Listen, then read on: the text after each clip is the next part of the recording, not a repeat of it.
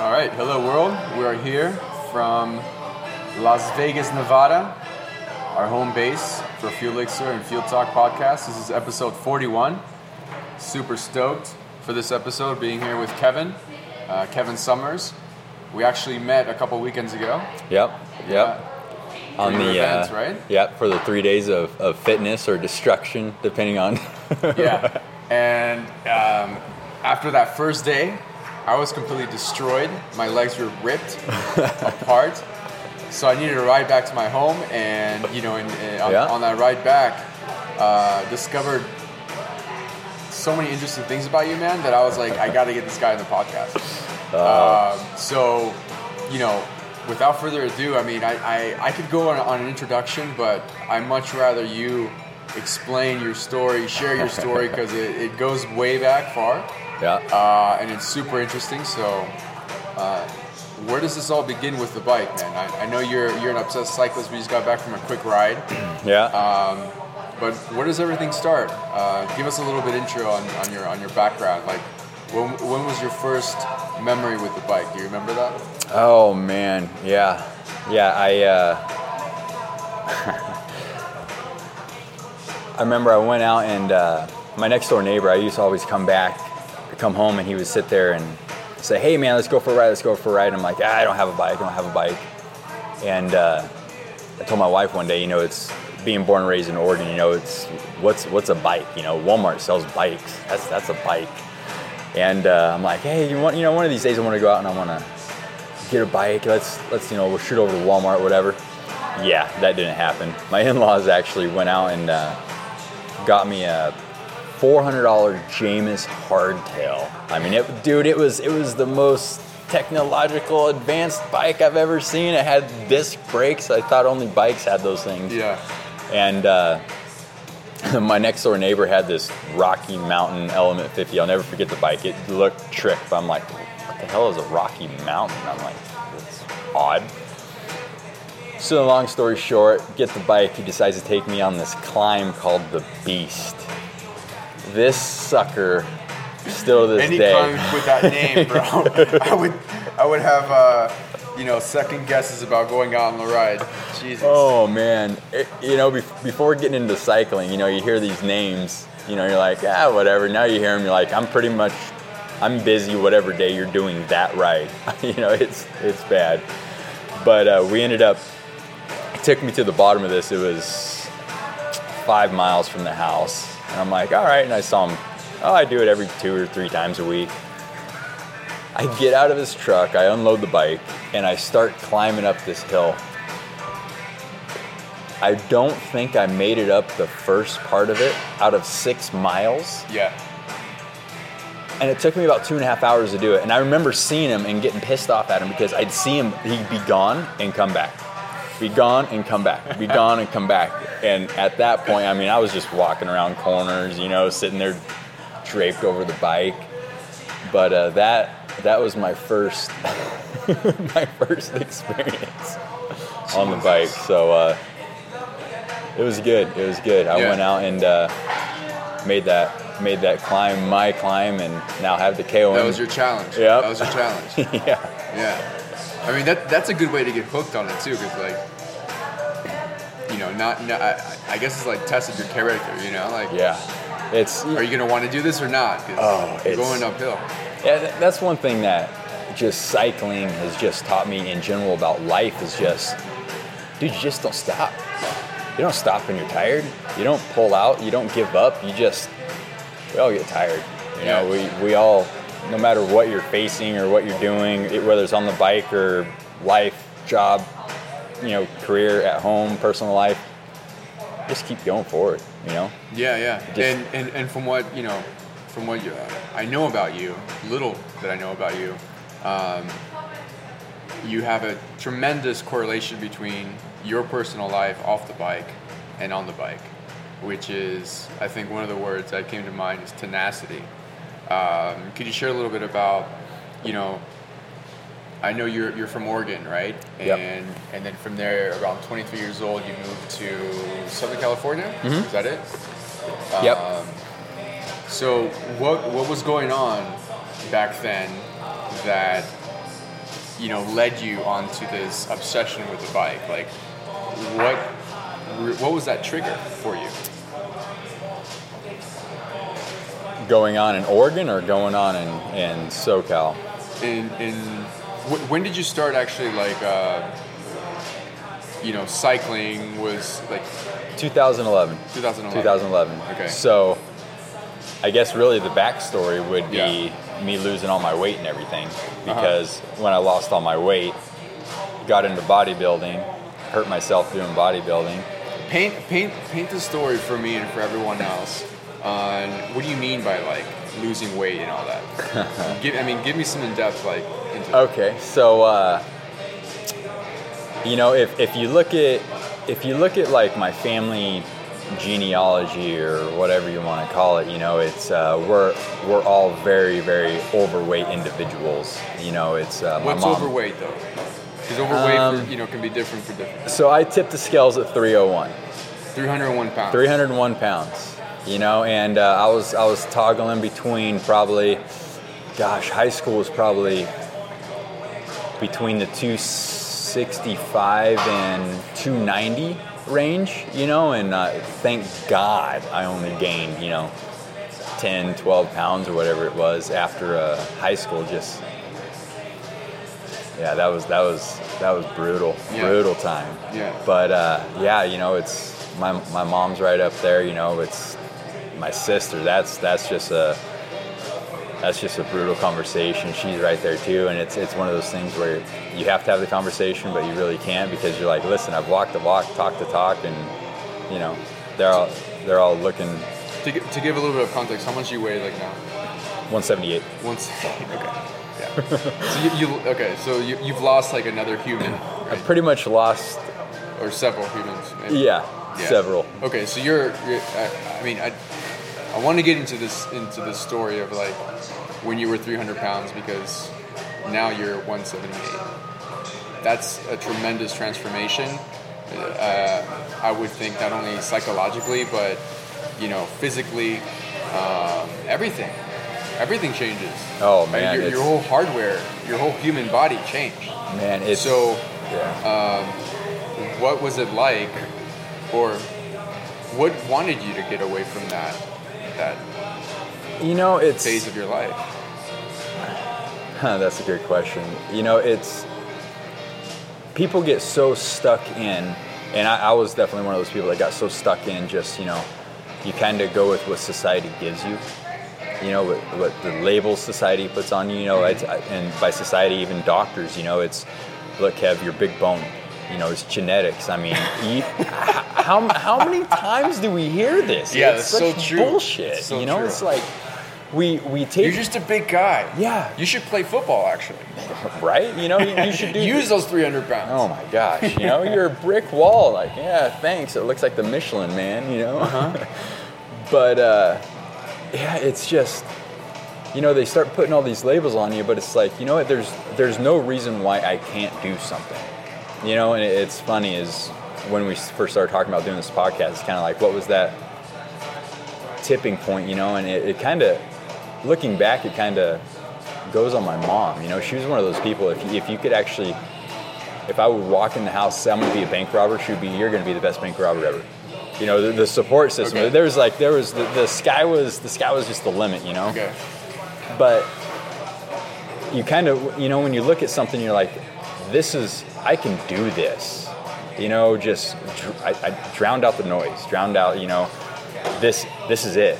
No, this this isn't it. You know, let I'm gonna decide if this is it or not. You know. Okay. So, you know, and and in that journey, you know, I mean, it was oh, the hell of a journey. Is I did everything from dude, Finfrin, ephedrine. We had these things. Uh, I used to work in a mill making plywood and stuff like that. You know, uh, we had these things called yellow jackets that would I'd work graveyard. When you work from 11 o'clock in the morning till 7 o'clock, I mean 11 o'clock at night till 7 o'clock in the morning, you're just trying to survive at that point, you know? Yeah. And I would lose, dude, I would lose 10, 15 pounds and come back 25, 30 pounds. You know, it was just nothing, nothing was working, you know? And I'd try this diet, that diet, low carb, high fat, paleo. that- Dude, it was such a train wreck. But, you know, it's, it's funny as you start meeting people and you know, they they follow all these little clicks or whatever it is. And don't get me wrong, stuff does work for certain people, but not Yeah. everything works for everybody. Right. You know, so you got to find that thing. But then it's, I guess it's kind of where my cycling OCD started kicking in. Was I'm like, all right, so let's let's dive into this. You know, we we research so much into little things that I was like, all right, let's let's figure it out. So I started figuring out how food and stuff reacts inside the human body. Even know? even even before we get to that to that point, um, Kevin, I would really like to like if you could pinpoint, or let, let's let's pinpoint that that trigger that actually made you want to continue finding out and experiment to get to a point where. I mean, was it to lose weight, or was it just to to learn about yourself? Like, what really was it? Like, what were you looking for? really to find myself and get healthy. You know, because it's, you know, what a lot of people don't realize is when when you're overweight, you know, it's think about this for a second. I mean, if if, if you really just kind of think about the last person you saw that was overweight, Yeah. I can almost 100% guarantee they were in a very oversized jacket. Mm-hmm. They were in an oversized hoodie or something. And we're in Vegas, okay? Yeah. It's hot. That that's a security blanket. You're, you know, it's I was, you know, I was so insecure of the way I looked. You know, God forbid I walked by a mirror.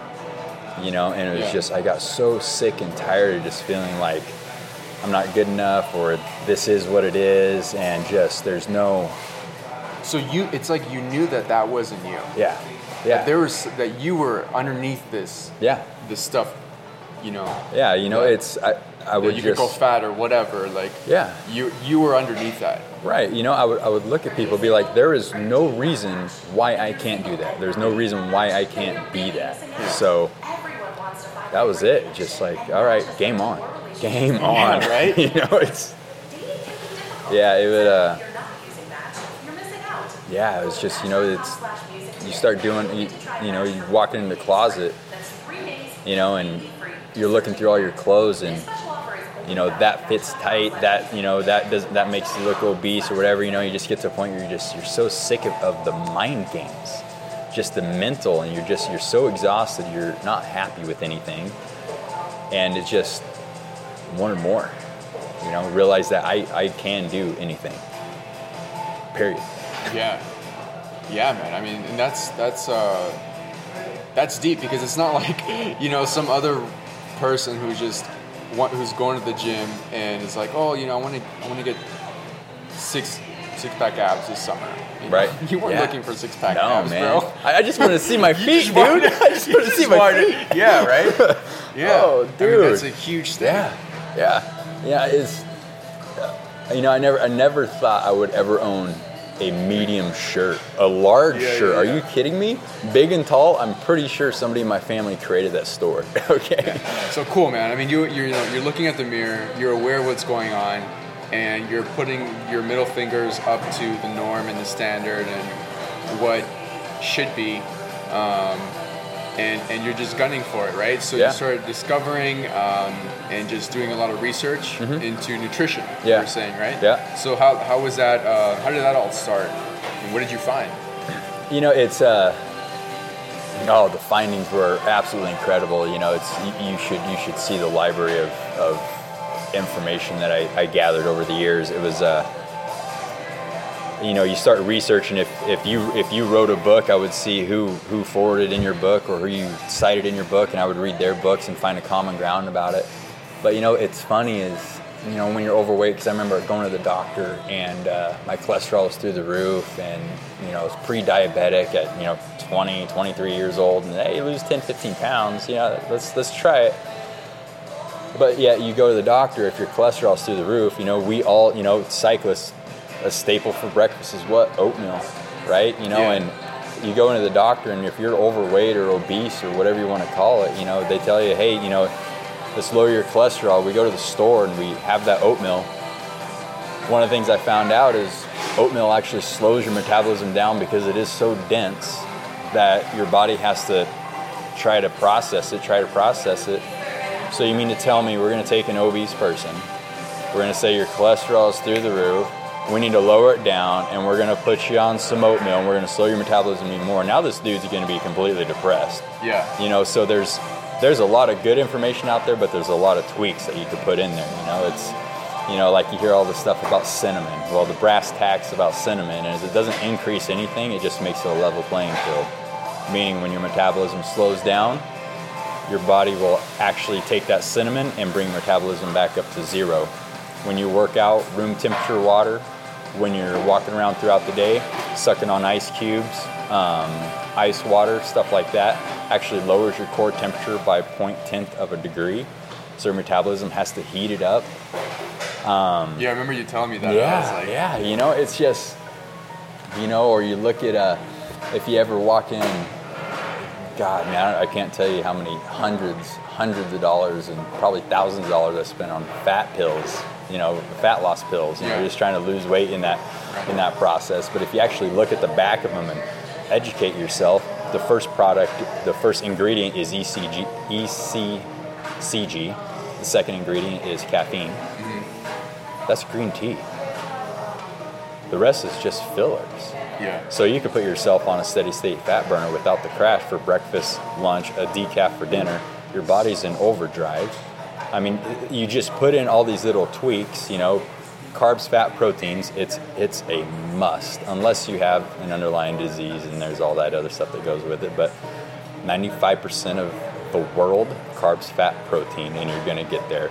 You know, snacking every two and a half, three hours. You know, that was huge because it's you know, you think about it, you know, people go to such a calorie restricted diet that, you know, I mean, there's times where I'd have like eight or 900 calories in a day, you know, and I'm trying to, you know, get that all squared away and make sure I don't go over my calories. And sometimes that means eating a very little, little breakfast, very little lunch, and maybe something for dinner, depending on how my calories or whatever that crap was, you know.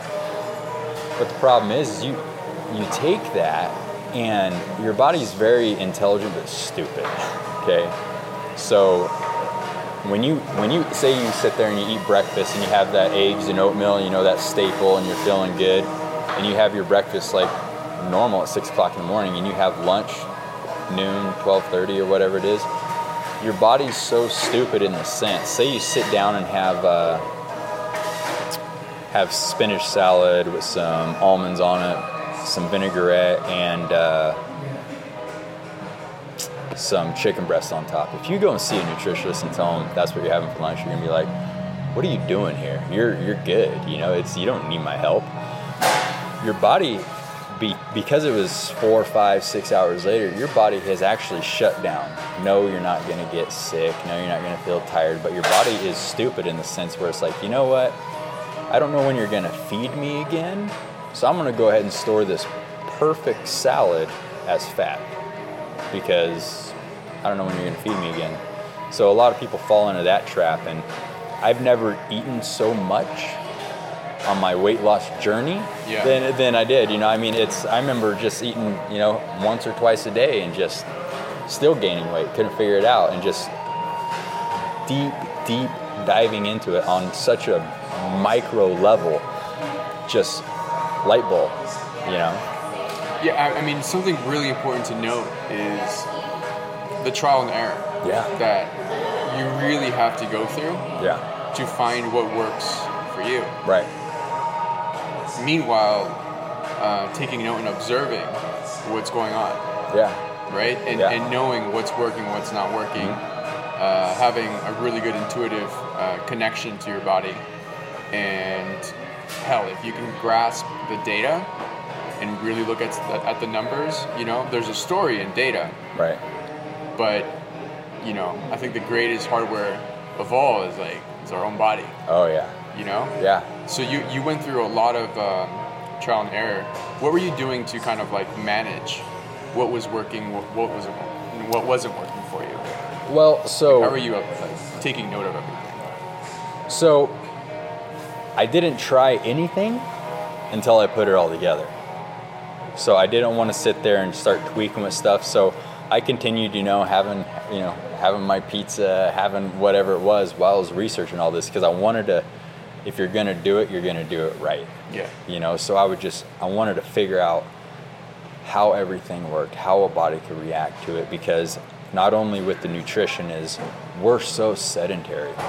We are. You know, if you really think about it, if you know I know paleo is all the thing now, you know, but if you actually look at back in the paleo days, you know, caveman days, man, they they walked, they they moved, you know. I mean, we're driving in cars all day, Yeah. you know. So We're inside all day. yeah, you know, yeah, seriously, man, sunlight. Say it with me, it's great. Yeah, you know? D, you know. Yeah. Oh my gosh.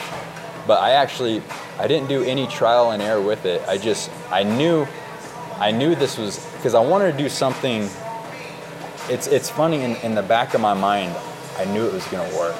But like, how, but how, how did you know? Because so you, you were researching, right, and trying to find like Right. you, you were um, getting a panoramic view of everything that's out there and trying to find what's right. But how did you, how did you know that this was right and this was wrong without it actually uh, without testing it out? I mean, because you, I mean, you're, you're saying Right. and and and from what I know, a little little bit of uh, you know this world is that the nutrition world is that everyone is person you know reacts differently to ingredients Right. um, has different sleeping patterns um, lives in different environments uh, different temperatures and you know has different stress levels so all these things are different elements and components that affect how someone is um, consuming foods right Right.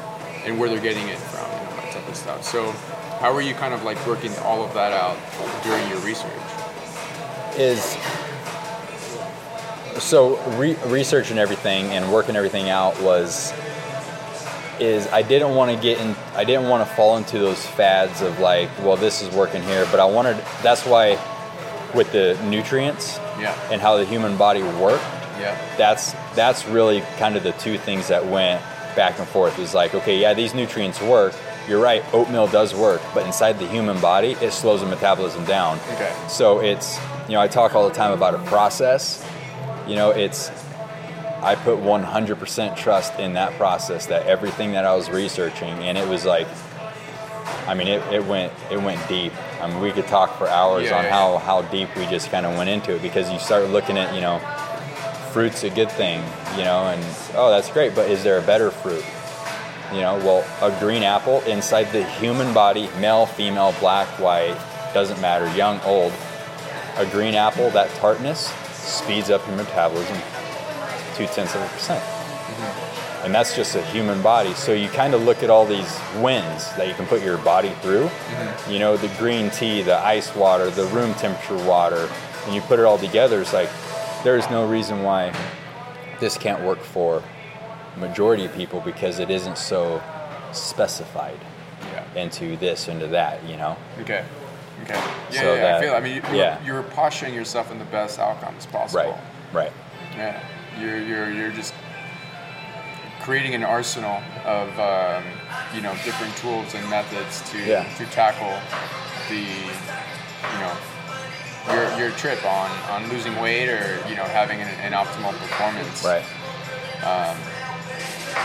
which is smart, right? I mean, it's it's like okay, let's let's find out what what is all the all the uh, has worked and has really really good outcomes, positive outcomes.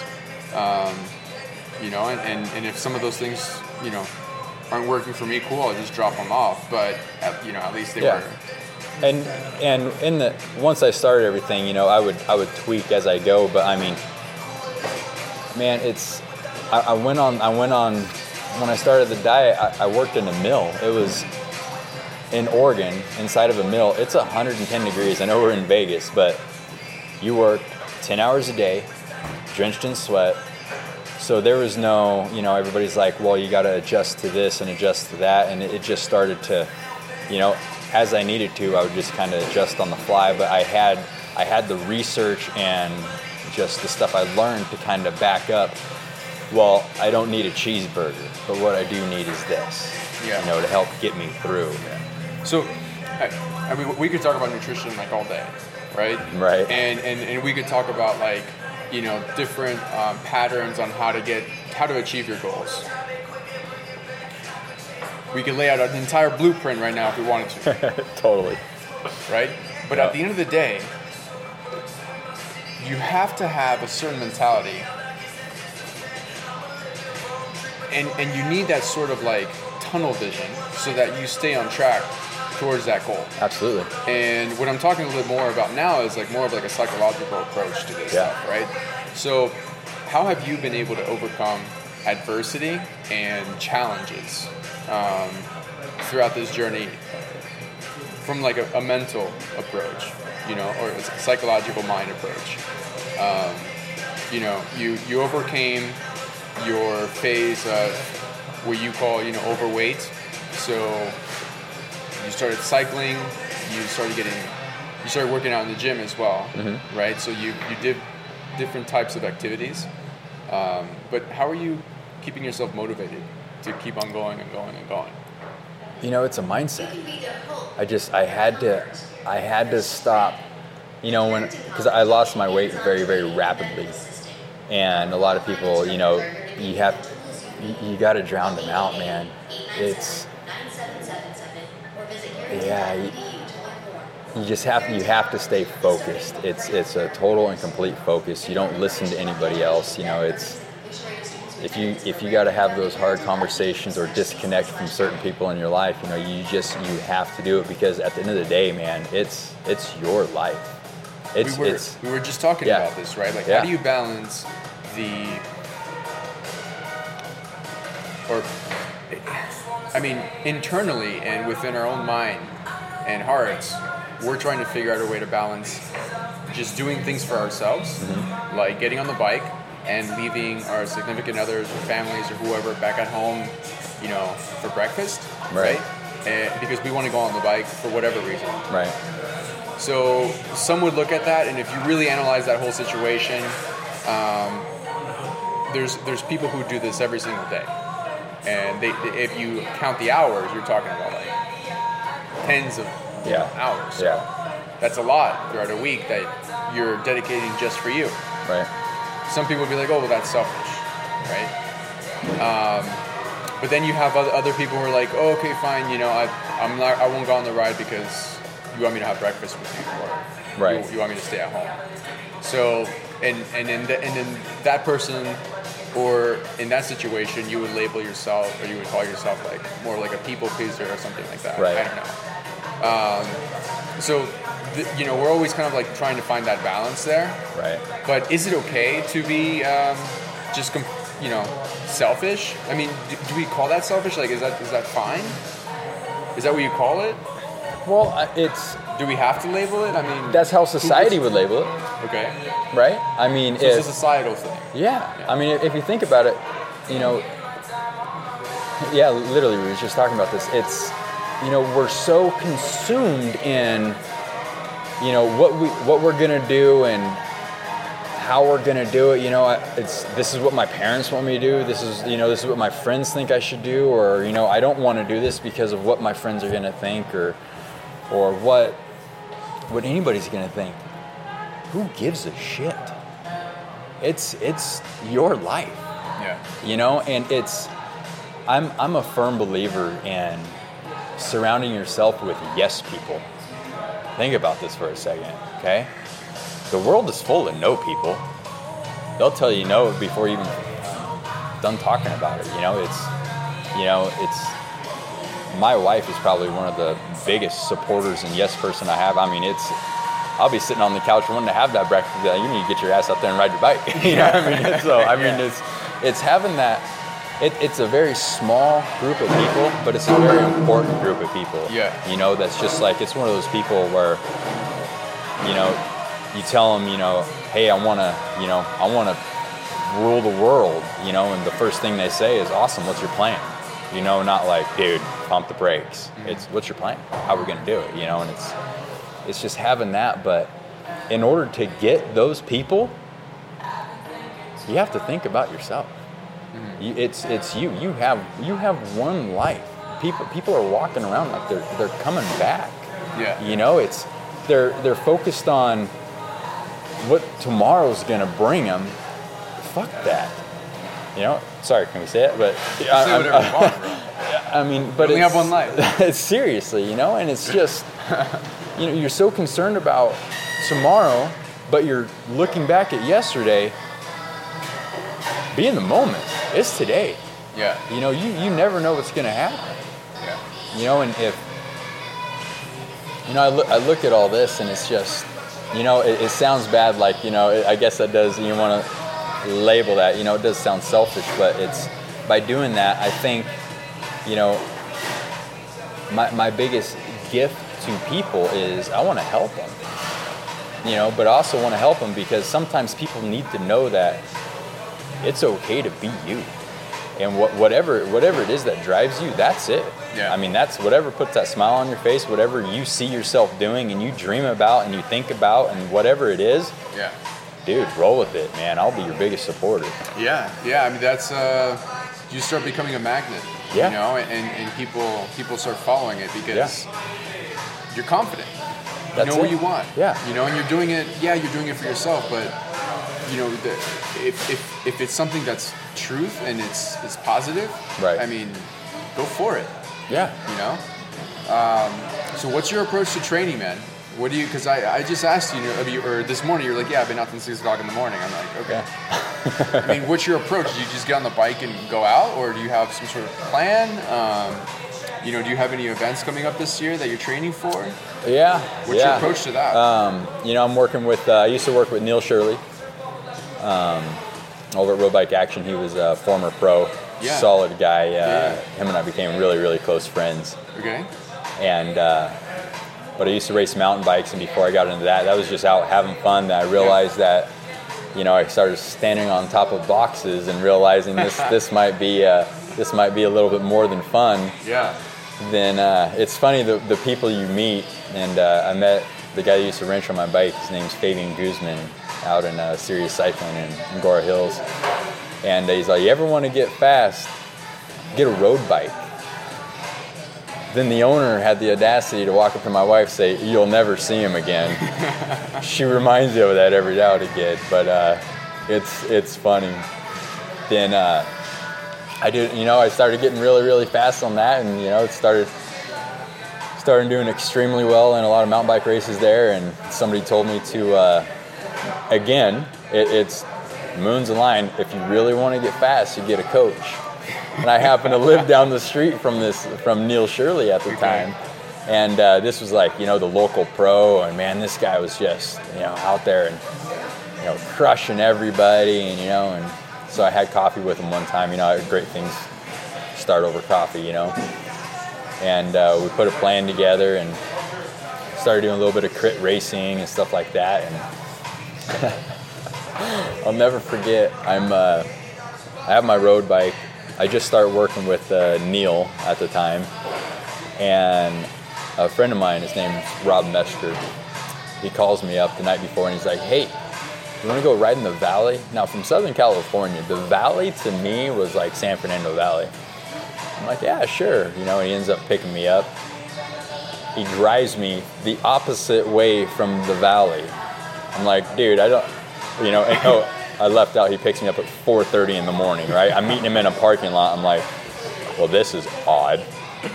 So we're sitting there and uh, we're driving out, and we start going up this road, and there's a whole bunch of cars parked on the side of it. And uh, he's like, "Hey, by the way, I registered for you for uh, the Mount Baldy hill climb." well, that's sweet. That's a great surprise. Yeah, man. and I mean, you, you, you don't you don't switch gears on a bike, right? You don't have options of different cassettes or crank sets or any of that. You know, I just had a road bike. I was flying, dude. It was carbon. It was the best thing in the world. You know? I remember sitting there, and Neil Shirley happened to be my 30 second man. So, again, as a cyclist, you're counting people going up over the first little ridge, and you're like, all right, 25 seconds, 25 seconds. Here comes this angelic gazelle at like nine seconds. I'm like, I'll split the difference. I got it. Didn't have it. You get up by the lifts, and I remember I'm sitting there, I'm seeing these guys walking, thinking I'm so much stronger than these guys, right? They were walking because you couldn't ride your bike up it. Right. For your average Yeah, yeah, average yeah, Joe. that's that's where I'm at, you know. And I remember I'm going, I'm zigzagging up this climb, and they are passing me as they're walking. And they're like, dude, just walk. I'm like, you don't understand. If I try to stop, I will fall down, you know? so I get to the top and I just, I turn around. I'm like, you, yeah. Jeez. But uh, that point, that was kind of like my new beast, you Yeah, know, the new, yeah. the new mountain bike Yeah. thing. But There's always uh, a new one. Oh man. Then uh, I moved out here and started working with uh, Brian McCullough at Big Wheel Uh-huh. Coaching. And I tell you what, it's uh, I love Neil. He's uh, I consider him family. I consider him friend. You know, very close friend. And Brian is just that guy that just, dude. He has a spirit, that guy. That guy. Oh man, he, he's he's just good people. Yeah. And he keeps you straight. You know, I mean, he's he'll he'll look at you and he has, you know, Nike has a slogan. I think he shares the same slogan. Is all you have a body, you're an athlete. You know, he's it doesn't matter who you are, what you are, and you know, he just kind of he finds what you're good at, and you just dive into it. You know, and Yeah. it's uh, it's interesting because I did uh, with Neil Shirley. He calls me up one time. He's like, "You want to do something stupid?" And usually with phone calls like that, I'm like, When they start off like that. "Yeah, I'm like done." You know it's you gonna know? be a good day. Sign me up twice. Yeah, you know, this I'm is down. great. Yeah. He's like, "Hey, there's this ride in Kansas." I'm like, "All right, Kansas is flat. It's not." Not even flat. Let's just throw that out there, Okay. okay? Okay. But I'm like, it's flat, it's good, that's fine, sure. It's like, all right, it's called the Dirty Kanza. I'm like, I love the name, Dirty. in, in for the next 10 years. So then we ended up signing up in this race. You know, it's 203 miles that I found out the day of the signups. It's 203 Nice. miles, Nice. one day race and, and on gravel roads. I tell you what, that race was the one that taught me about myself Ooh. riding a bike. Ooh. That was the one that just dug, Ooh. dug deep. Because you're sitting oh. there. I, I remember, you know, Neil and I are, were looking at. We're like, all right, so we'll do this, you know, and you know, probably place the top five or whatever. Yeah. And it started in Emporia, Kansas, and they're the founders of Veterans Day. So you know, you hear the national anthem. Every, you know, it's the most beautiful one you ever heard. Dude, everybody's bawling, yeah. just beautiful. You know, it's all the old, you know, country. But this is America, Yeah, right? I yeah, mean, nine-year-old boys belt buckle driving the tractors Yeah, four o'clock in the morning with these spandex-looking dudes. It's great, you know. but uh, man, I remember sitting there and you know, you got Todd Wells, Rebecca Rusch, Dave Wiens, these like elite world champion cyclists, you know, 40 some countries are represented. Nobody's saying Wow. a word. And you're sitting there and people are literally saying a prayer that they'll make it through the day.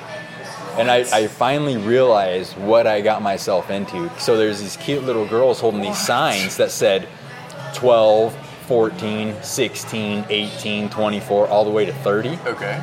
I'm like, well, that's odd. What is is that like per? Is that like a corral or how does like only 12 people? How's that work? You know? No, you select yourself on how long you think it's going to take you to finish 203 miles. So it kind of like hits you. You're, hang on. I was thinking like anything over 10 hours is too long on the bike. I got it. Yeah. The sign starts at 12. So, hang on, I'm gonna be on the bike for a minimum of 12 hours. So then you start thinking, Yeah, you're thinking. do I go to 14? Do I, can I even ride a bike for 12 hours? You know, I mean, it's just, so you're going through all these things, you know, and just people are like, man, I'm not feeling right. Then you're like, I'm not feeling right either. you know, like this is, but I, I remember going out and you know, a couple people like, oh man, 196 miles to go or whatever it was. I had to like mentally break it down. Like, I've done a century, Yeah. so I'm gonna go ride a century. Okay. Then the last 100 miles was like, the first 50 was, oh, this is a club ride. Then I got five flats on the last leg and it's all self supported. So you have to have everything on you. Dude, I swear to God, my bike weighed like 300 pounds, right? Because I couldn't even, like, I had to, you know, the cardinal rule don't flip your bike upside down to change your tire. Dude, I had that sucker flipped over. I'm trying to rip it out, trying to rip it out. Couldn't get the wheel out, you know, trying to kick the bike. Looks like I'm pissed off at the world. I just I'm so exhausted. I can't pull it out. Oh, I forgot to undo the brake. No. Dude, you're you're you're so tired. You know. Yeah. But then the you know the last 12 miles, I just had to like mentally, hey, the coffee shop ride was like six miles there and six. You're you're just Right. mentally like Right. we're good, we're good, we're good. But after I did that, man, it's uh, nothing, nothing. Yeah. I don't care what the mileage is. Well, I mean, did you break at all in, in that ride? Bonk? Like, break, like I mean, you just kind of like broke down and you were just, No. I mean, you just wanted to, I just that's that's, or, that's or, or you were completely conquering your Yep. your mental state. yeah. Every If time, if the by step. Bike self-destructed, Yeah. that would be the only reason. And I I swear I'd probably still finish that race if it did. I just I knew like when I hit that ride, I knew I'm like the stuff I've been through in life. There's there's no way that I can't do this. Are you kidding me? Right. It's a bike ride. Yeah. you know, and uh, so I'm going back this year. I'm going back for uh, Nice. to beat Neil. Hopefully he's What listening. month is that? Uh, June, June. June. Yep, first weekend in June. What's the climb on that? It's about 14,000 feet. Fourteen thousand. Yeah, but the, the thing about it, if, if you look at you know, cyclist life according to Strava, right? Yeah. It looks like you just rode around the block. Okay. It's one lap, but you're you're you're going along and you're like, why is this so hard? But it's a three percent for like 35 Gradual, miles. yeah. Then it goes over. Then you have the wind off the Flint Hills. Uh-huh. and you're like, dude, I don't know what's worse, the three and a half percent climb, or the headwind coming at you, Yeah. or the river crossings, the stream crossings, or the flats, or the livestock in the middle. People don't I mean- know what free range is till you go back there. And, and, and that type of riding too. That sounds like a, like all your senses have to be engaged Yeah. throughout the entire ride. Oh yeah. Because if not, you're just gonna get hurt doing something stupid. Yeah, and it's it's funny is I was it was 11 hours 14 minutes on the bike is what it took me. That was the shortest distance or shortest like mental time frame I was on the bike. It went by so quick. Yeah. You're just so engaged with it. Wow. But yeah, we're going we're going back to Kansas this year, going back to Leadville. It'll be uh, number three for Leadville this year. Nice. So Nice. it's uh, if it's if it's long, stupid, gonna hurt, and really gonna what year was test that you. that you did that right? That was uh, three years ago. So, Has that been? Is that like the most memorable ride you've ever had? Leadville. Leadville. The first time I did Leadville. So, uh, my uh, my best friend and training partner Chris Wagner and I would always meet every Sunday and Monday in Port Hueneme, California, and we would ride from his house all the way up to Santa Barbara and back, and it was literally like a 500 foot elevation, 100 miles. Or then, then the next day we would hit Gibraltar, which is the United States Mont Ventoux, the way it's kind of carved out, you know. So we'd hit that, and before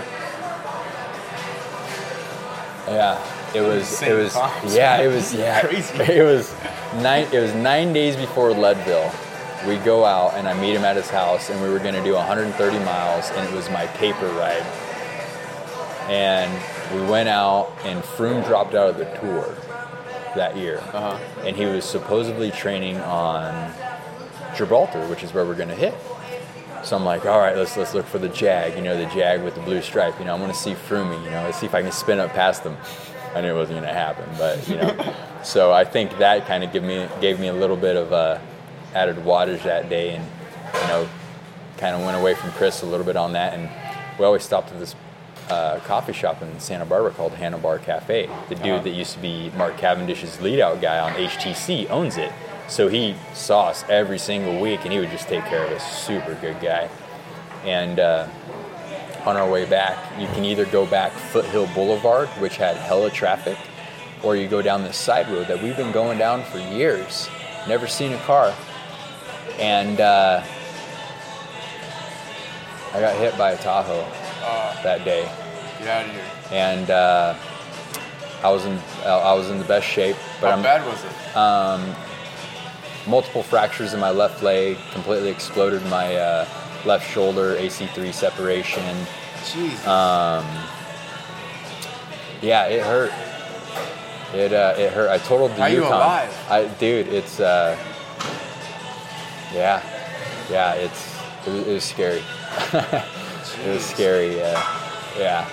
But uh, so Leadville to me was I love mountain biking. I love road biking. I love mountain biking. I love time trialing, whatever. But I just Leadville was like you can't just decide you want to go do Leadville tomorrow and pay an astronomical amount of money to go do it.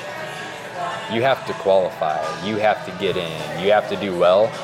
Then they send you a letter to invite you. Right. So it is, you know, I consider it an elite elite. There is a lottery system where it kind of works, but we're bike racers at the end of the day. We, we go to win. You know, Yeah. we, we go to do well. And uh, I came off of a race up in Utah, and we looked at my times in Utah, and, and you know, it's. I always told Neil, I'm like, don't look, don't, don't be putting that time on me. What it's supposed to be. And he's like, well, I'm not going to put that time on you, but you're going to do very, very well if you keep this up because you add a certain amount of time. And he's like, I don't know, you're running so good right now, roll with it. So I finally got into my, my Tour de France, you know, the Leadville. And I think it was, uh, I've been trying to get in for five years, man. Just five years. And I would just get beat and I would just get beat and I would get beat. And I'm glad I got beat because it just made me better. Right. You know, it's like, want it more. oh man, it's you know, if if somebody better shows up, that means I need to become better. Yeah. You know, it's like the, the day we stop. You know, if we decide we're not going to go out training. You know, somebody else is out there training. That's when you're going to get beat. But uh, so I get hit, and it was nine days before Leadville. We're all paid up. I can't get in to see the doctor until I want to say like the 21st or 22nd. So we go. We load up the bike. I pack the bike up. You're crazy. we man. go. And uh, oh man, I That's insane. yeah, yeah. So we, we end up going there, and uh, we stay in Breckenridge, which is one of the most beautiful places. Yeah, man. yeah. It's I am so in love with Breckenridge. It's, Yeah, I used to go skiing there a lot. Yeah, The Breck, town is sick. dude. Yeah, Copper Mountain, dude. Yeah. So uh, Peak Nine.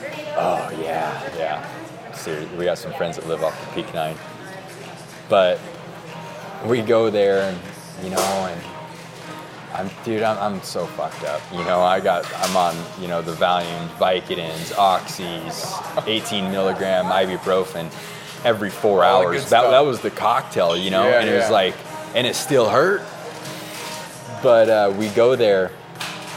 I'm going through all this, and I ride my bike once, and I just I could not hold on to the handlebars. I mean, it, it just the pain in my leg, the pain in my shoulders was just it was just brutal. I'm like, well, we'll just see how I feel for the race. I didn't get the, you know, there is no, there is no, what is it, insurance that you can get with a normal bike race or a crit or whatever. Hey, if you don't show up, we'll refund. No, this was, you know, $450 all in, plus trip, Yeah. plus week. You know, I mean, you're you're vested. And uh, I told my wife, I'm like, you know what? We went to the writers' meeting. Okay, so we went to the writers' meeting, and it was three hours mandatory. If you're not there, you're not you're not racing Leadville, and a doctor's two hours of it. So the doctor's sitting there and he's like, listen, if you're on, if you're on ibuprofen, if you're, he's he's he's like, You're reading off your menu. I'm like, this dude looked at my file, you know, and he's like, stop. I'm like, I can't function, right?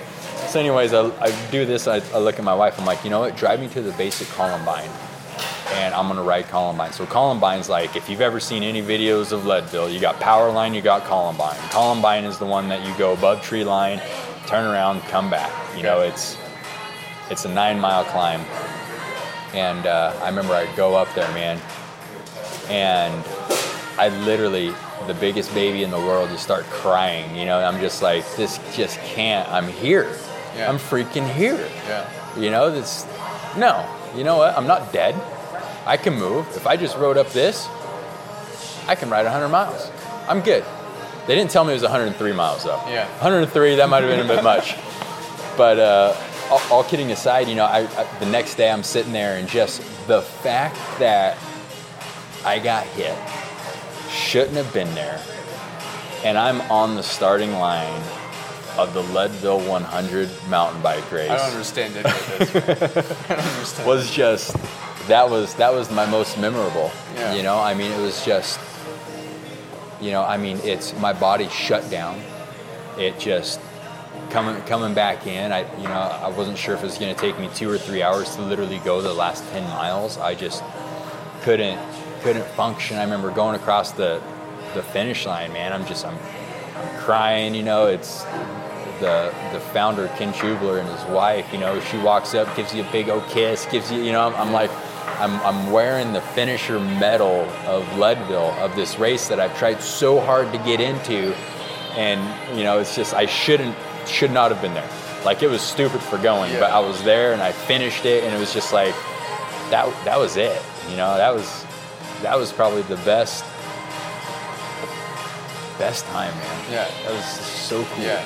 Showed the best side of you. yeah. You know, it's just. what you're you're made of. yeah. Not, uh, Jesus. nothing's gonna keep me down, man. Iron, bro. Iron. Call you Iron Man from now on. Man.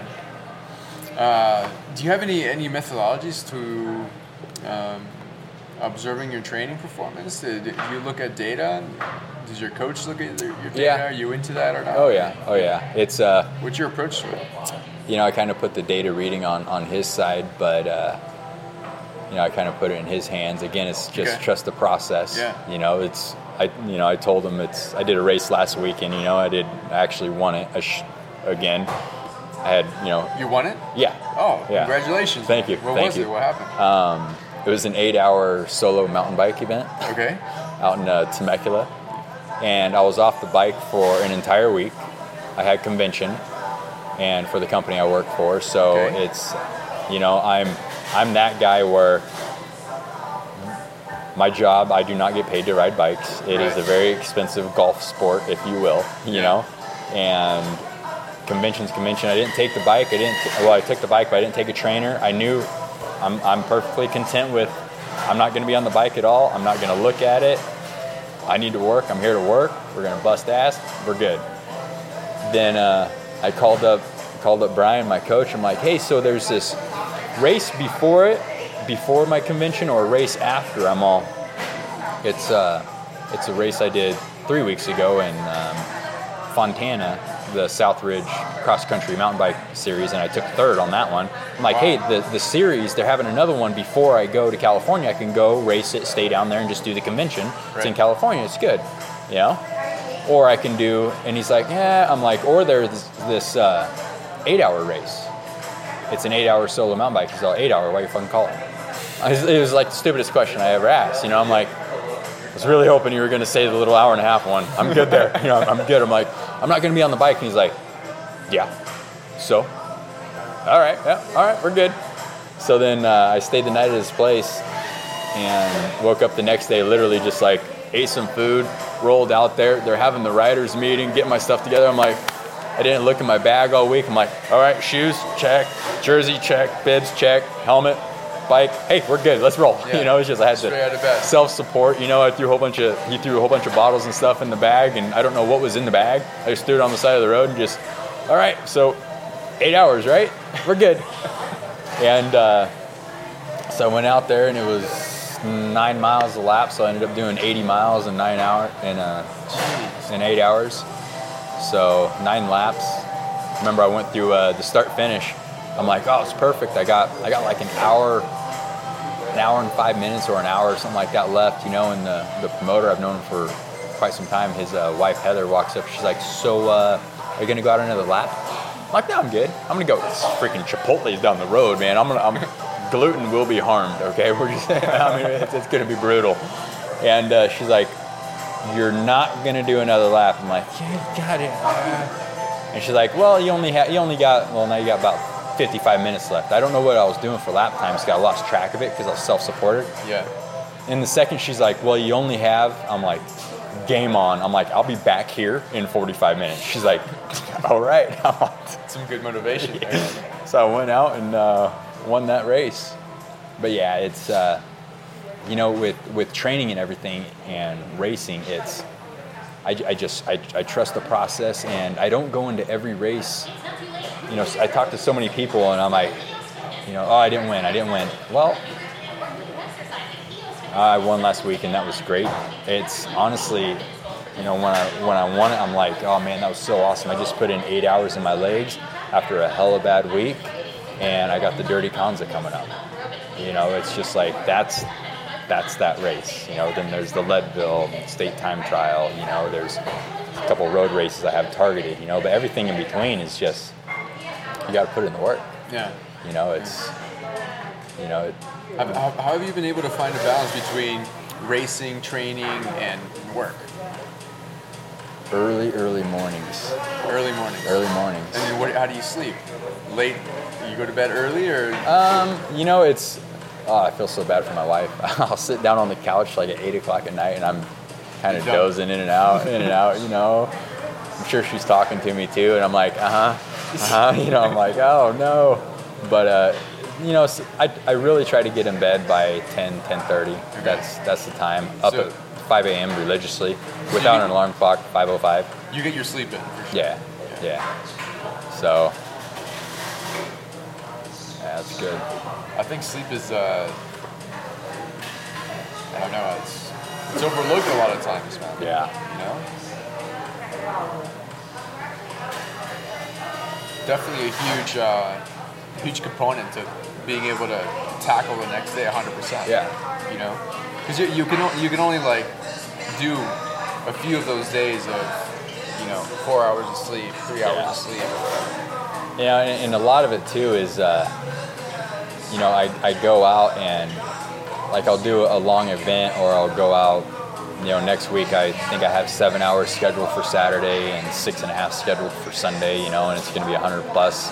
Not too many people around here do that sort of thing, so it's Yeah. usually soloed out, you know, and it's uh, like we were talking this morning on the ride is uh, a lot of times I'll sit there and you'll you'll see me when I get to like 60 or 70 miles. I'm just kind of I'm, I'm happy because all I'm thinking about is like I was that dude that when everybody was showering in the locker room, I was on my third lap of the mile. Yeah. You know, Yeah, yeah. and I'm out just like You cranking it it out. Yeah, you You know, I'm like it. let's let's go.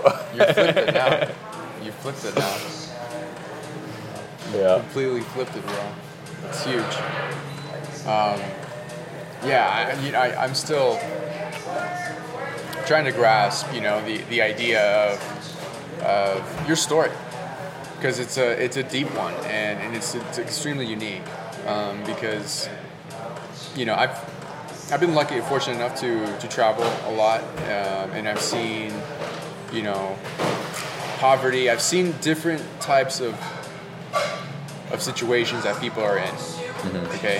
And they can't get out of um, and also situations where people have everything um, and they don't want to get out of it, right? And, and learn more about themselves or whatever else is out there. Right. So it's it's amazing to see someone that you know you like you were saying. I mean, you were going to doctors and, and doctors would tell you, you know, hey, I mean, lose lose some weight, but you know, you're just big boned or Yeah. you're- made to be like this. There was something in you that just wanted to discover more Yeah. you know, within yourself, out in the world, and everything. You know, so like that right there is something that not everyone has. Not everyone has that desire. Right. You know, and like the will to actually put themselves in a situation uh, that is draining, that is tough every day. Right. Right? Because I'm sure it was tough for you every day. Yeah. Oh yeah. Not not just, you know, oh I had a bad week or Oh, I had dude. a bad month or you know this year whatever. I'm sure it was like a daily battle Mm-hmm. to reach your goal, right? Because if if if there was one day uh, or one week where you reversed your progress, it was you know it was going to be even more yeah. tougher, Yeah. right, to move forward. Absolutely. So I mean, you had to be at your peak for a long time yeah. and to be able to sustain that mentally and physically. Yeah. So, I mean, shit, man. Like, you should write a book, okay? I've heard I've Uh, heard that You many need to, many you times. Need to, you need to share this with the world because um, you need to, yeah. just cause, because it, it, it's a it's a very strong uh, and, and, and motivational thing that you could help a lot of people. You know, Yeah. Uh, and even people who are listening here, like you know, reach out to Kevin. If you guys have any questions, you know, you're an extremely approachable person, man. you know, the, the, the, the way that I met you was you put together a three day, um, you know, New Year's kind of like Yep. ride, right? Yep. Um, here in Vegas, and you're, I mean, are you sort of new to, to Vegas, or have Yeah. you been here for a while? Yeah, uh, just under two years. Uh, quick question: What do you think about the cycling community in Vegas? I, I know in California it's a much more evolved Yeah, it's a, uh, it's a than, monster. than here in terms of community and racing uh, and you know trainers and just the whole ecosystem is you know it's it's more dynamic. Yeah. Um, but what do you think about it here? You know, from from what you've been able to to observe. You know, the the cycling community here is uh, it's it's first and foremost it's great, you know, but uh, I think we need to come together a little bit more. You know, it, it's we're all we're all riding bikes, we're all having fun. You know, Yeah. that's that's that was kind of the whole purpose of that three day ride was to bring everybody together. You know, all walks of life. You know, it, it was so awesome. People were walking up, they're like, "This is gonna be my first century." You know, I'm like, "Dude, this is that right there. If, if everybody went home, that was worth it." You Yeah, know, I mean, that was so awesome. It was amazing. It was really cool. I met, I mean, I, I made a few friends from that. Yeah, absolutely. people I didn't even know. Yeah. You know, we're here in Vegas. Um, first time riding with a lot of people, and the weather was like horrible too. For it, was super Yeah. cold, but people were. Still, I mean, it was a massive group. Yeah. It was a really good group. I know. I know Uh, when so we was- uh, when we went out and did that. It's talking about the cycling community was. It's we're. I feel it is a little bit divided in a sense. Yeah. You know, everybody's kind of in their own their own team and their own group, which is great. You know, but one thing that I personally learned was when we put that ride on, all the people that would probably never ask anybody any questions. We're Mm-hmm. talking with the racers and with the teams. Yeah. And I, it, I think it sparked a lot of interest and it'll help them because, I mean, we, we all have experiences and we've all been there, done that, you know, and for somebody to be able to latch a hold of that, you know, I mean, even, even coming from SoCal, yeah, we, you know, we had, you know, Surf City, you know, Monster Media is huge out there. I mean, just mm-hmm. literally a monster, no pun intended. Yeah, but you know, yeah. I mean, they're just, and you got, you know, multiple national championship champions in your group ride, but they also took it upon themselves once a week that they would be a part of the group ride, Yeah. and they would help those people. You know, which, if you think about it, SoCal did not start as a huge cycling scene, but stuff like that is what grows it. You know, Yeah. it brings us all together Yeah. You know? Yeah. Yeah. and that's even with our ride that we did on um, on the second day, dude. When I walked into that coffee shop halfway on, when we're rolling Yeah, out yeah, yeah. Gene, dude, you had it, it looked like a rainbow of jerseys in there. We're all laughing, we're having coffee. That's it. Yeah. That and that that right there, honestly, you know, I said a three day base ride or whatever, but that that was the reason why the ride was made. Exactly. It was so awesome. Yeah, and, and I and I, you know, and it was natural, Yeah. right? It was it was a nat- Yeah. that was a great moment. Uh, the whole three days was amazing experience. Yeah. It was natural. It wasn't forced. You know, I've been I've been in some situations where you can see it's forced. Mm-hmm. You know, and in that vibe, it's like, uh, you know, it's like people won't come to the next Mm-hmm. one because it's forced. Right. you know, making it, and, and that's where it's kind of tough to where it's really authentic and like people just want it for the sake of riding, just want to go out and ride. Yeah. And they, you know, there's a coffee shop, they'll just stop because they want to, right? Yeah. Um, and it's not like all set up and everything. So, so yeah, I mean, when's the next one? when are we gonna have the, you know, the, the next ride? Um, people want it. You know, people want it here in Vegas.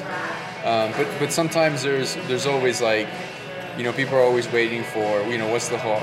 You know, Right. what are you gonna make me sign up for this time? Yeah. Because there's been a lot of that, you know, a lot of that type of stuff too. Unfortunately. Um, and so, it, and, and and if there is a hook, it's always good to like put it up front Yeah. because yeah, it, Be real. it is what it is. Be right? real. And and at the end of the day, um, you know, if if you want to support, right? That's another thing too I, that that I've seen. It's like sometimes people want to support for some stuff, but from other stuff they don't want to support. So it's like, but but I understand it because you know people they, they don't want to be. Uh, taken for a drive. You know, Yeah. like they, they just want to be told like what is it for? Yeah. You know, and be upfront Yeah. with it. Um, so so yeah, I mean, there's great shops in town. You Oh, know yeah. that they, they, they do great stuff. Uh-huh. Uh, Lifetime is really you know, Yep. well involved with cycling.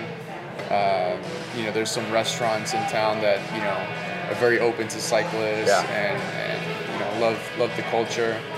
Um, so yeah, I think it's the pieces are there.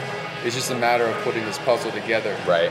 And the people who are going to bring um, that very positive vibe and good energy to bring that puzzle together um, are, are th- those those people are the ones who need to work a little bit harder, Right. you know, to make things happen.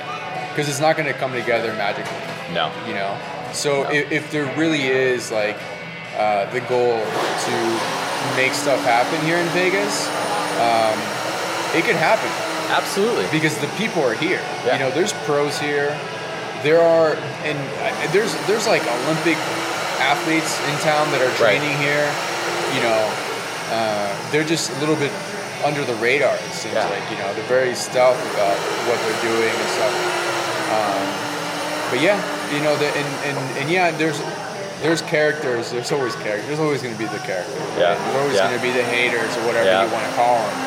Uh, there's always going to be the selfishness, you know.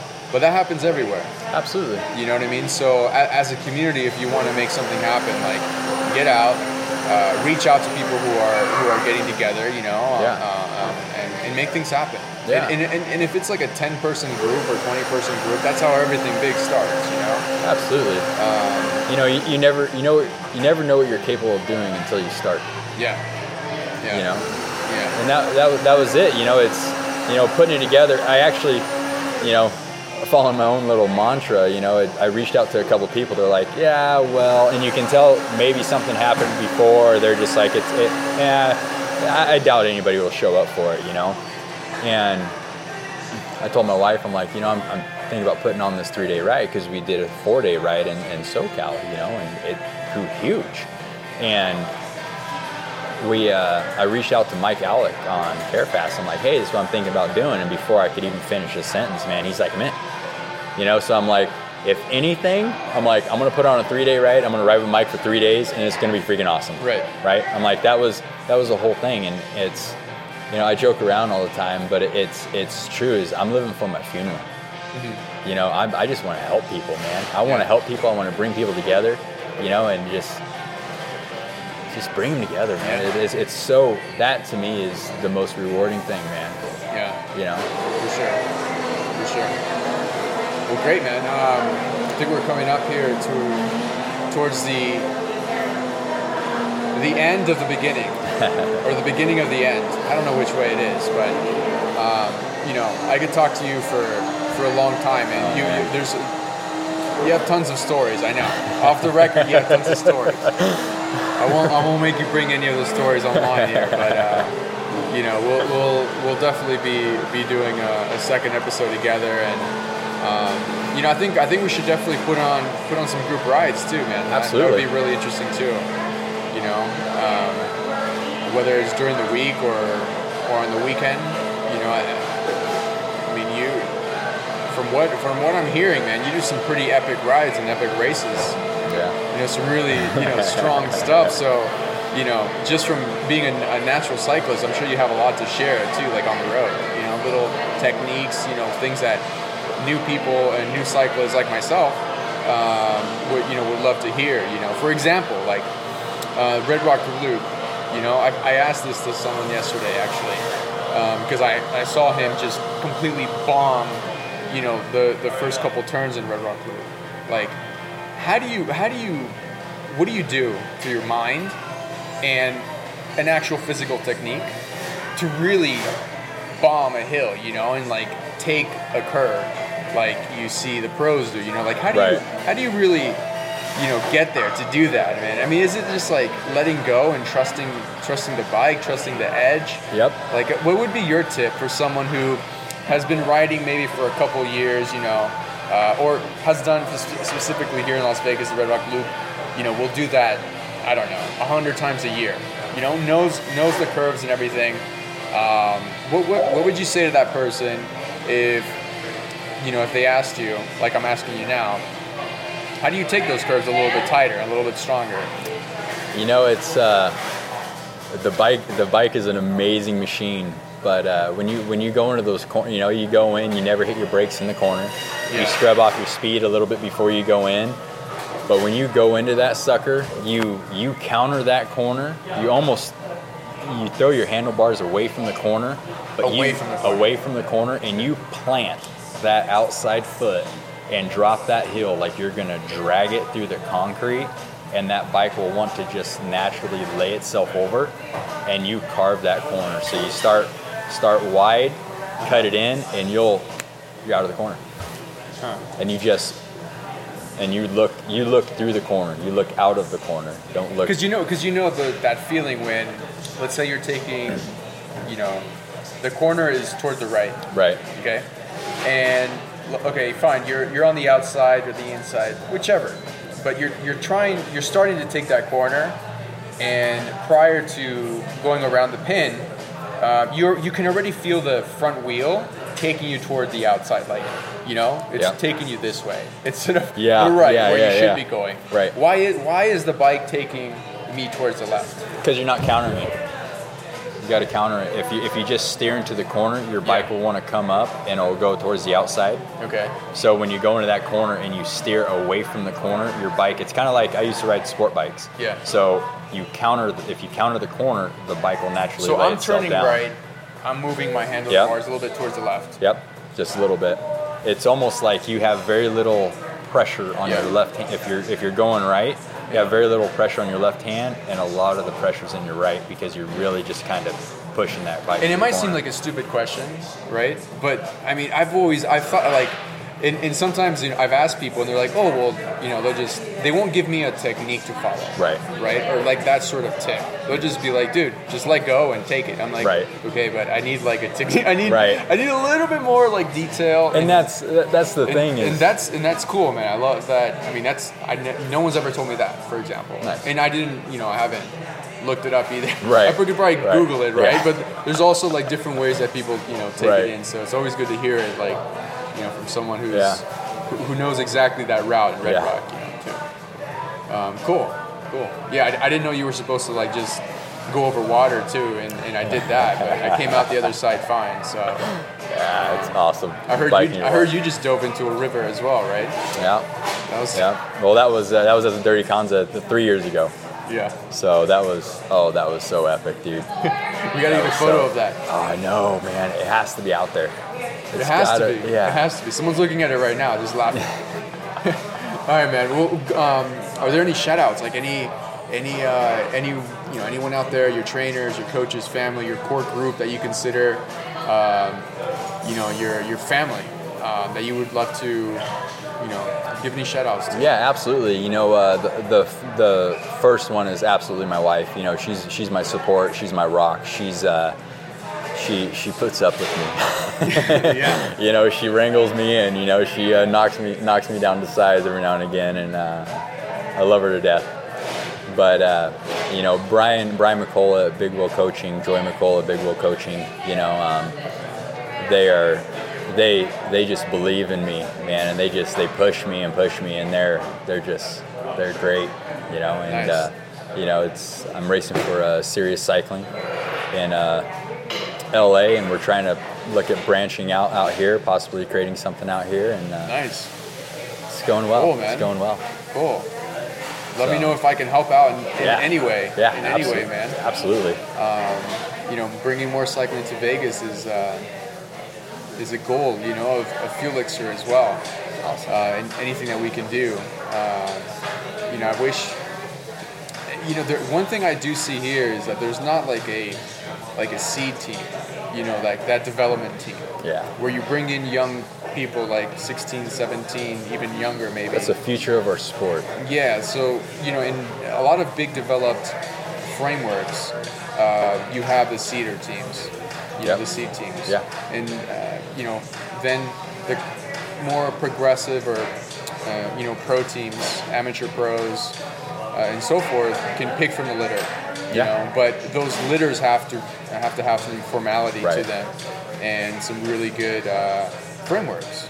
You know, so that those those uh, age groups are very well developed, and I think there's there's a great opportunity here in Vegas for that. You just have to be again, it's like Yeah. the right people. You Yeah. know, it's not about just opening up another company or bringing another team. It's about the people who are actually going to be doing that Yeah. day in day out. Oh, yeah. You know, to make that make that happen. Yeah. Um, so cool. Yeah, awesome, man. Uh, anything else you wanna you wanna lay out there? Uh, Yeah, man. You, you see me out riding. I see you have uh, you have something on your bike. What is Yeah. that? That little piece of paper. Um, a lot of times uh, the top part of the bike is uh, on that piece of paper is it's a piece of like KT tape. Yeah. But what it is is uh, it's usually the workout or whatever's going on, and the, the bottom half is uh, usually some some inspiration or something, you know, like focus, and you know it's uh, you know stay focused, driven. You know, certain races coming up, you know, or res- a big one I use on my races is uh, um, honor and respect. Yeah. You know, Yeah. honor can be given, respect is earned. Yeah. You know, so just kind of keep me keep me in check. I like that, man. So- That's dope. That's some real stuff, man. You know, there's uh, there's this Japanese scientist. He studies water, very very like micro particles in water, and a lot of, in his research, I forget his name right now, but in his research, he's found, you know, he would he would do these, uh, complete these experiments where he would write the word love on a water bottle, and he would face the word uh, inward. Okay. And he would grab another water bottle, same water, and he would write the word hate. And then um, he would take the water out, right?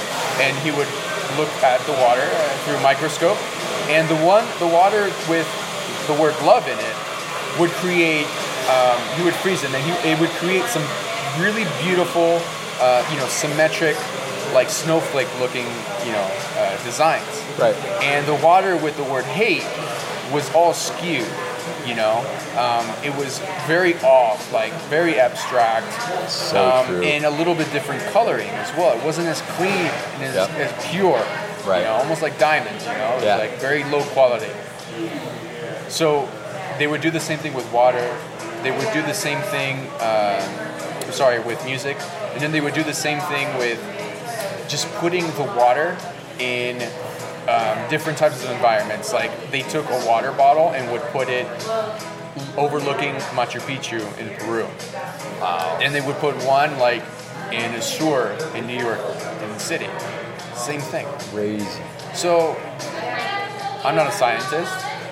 Dude, that's deep. I'm just a crazy person. Yeah. But I know that we're made of water, right? Yeah. What is the percentage that humans made of? Like over 70%? yeah, it's like seventy-two that. percent. Yeah, I mean, there might be something in that, you know. dude. 100%. That's why. That's why, like, hundred percent. all that like confident, you know, reinforcement. Uh, you know, people are like, oh, this mumbo jumbo. Like, okay, fine, whatever.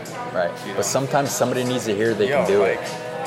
Is it really gonna hurt anyone if I have the word uh, love, you know, or focus, or uh, never give up, you know, on on my bike, and it's looking at me the whole time that I'm riding? Am I gonna kill anyone? Like, is it gonna hurt me? Yeah.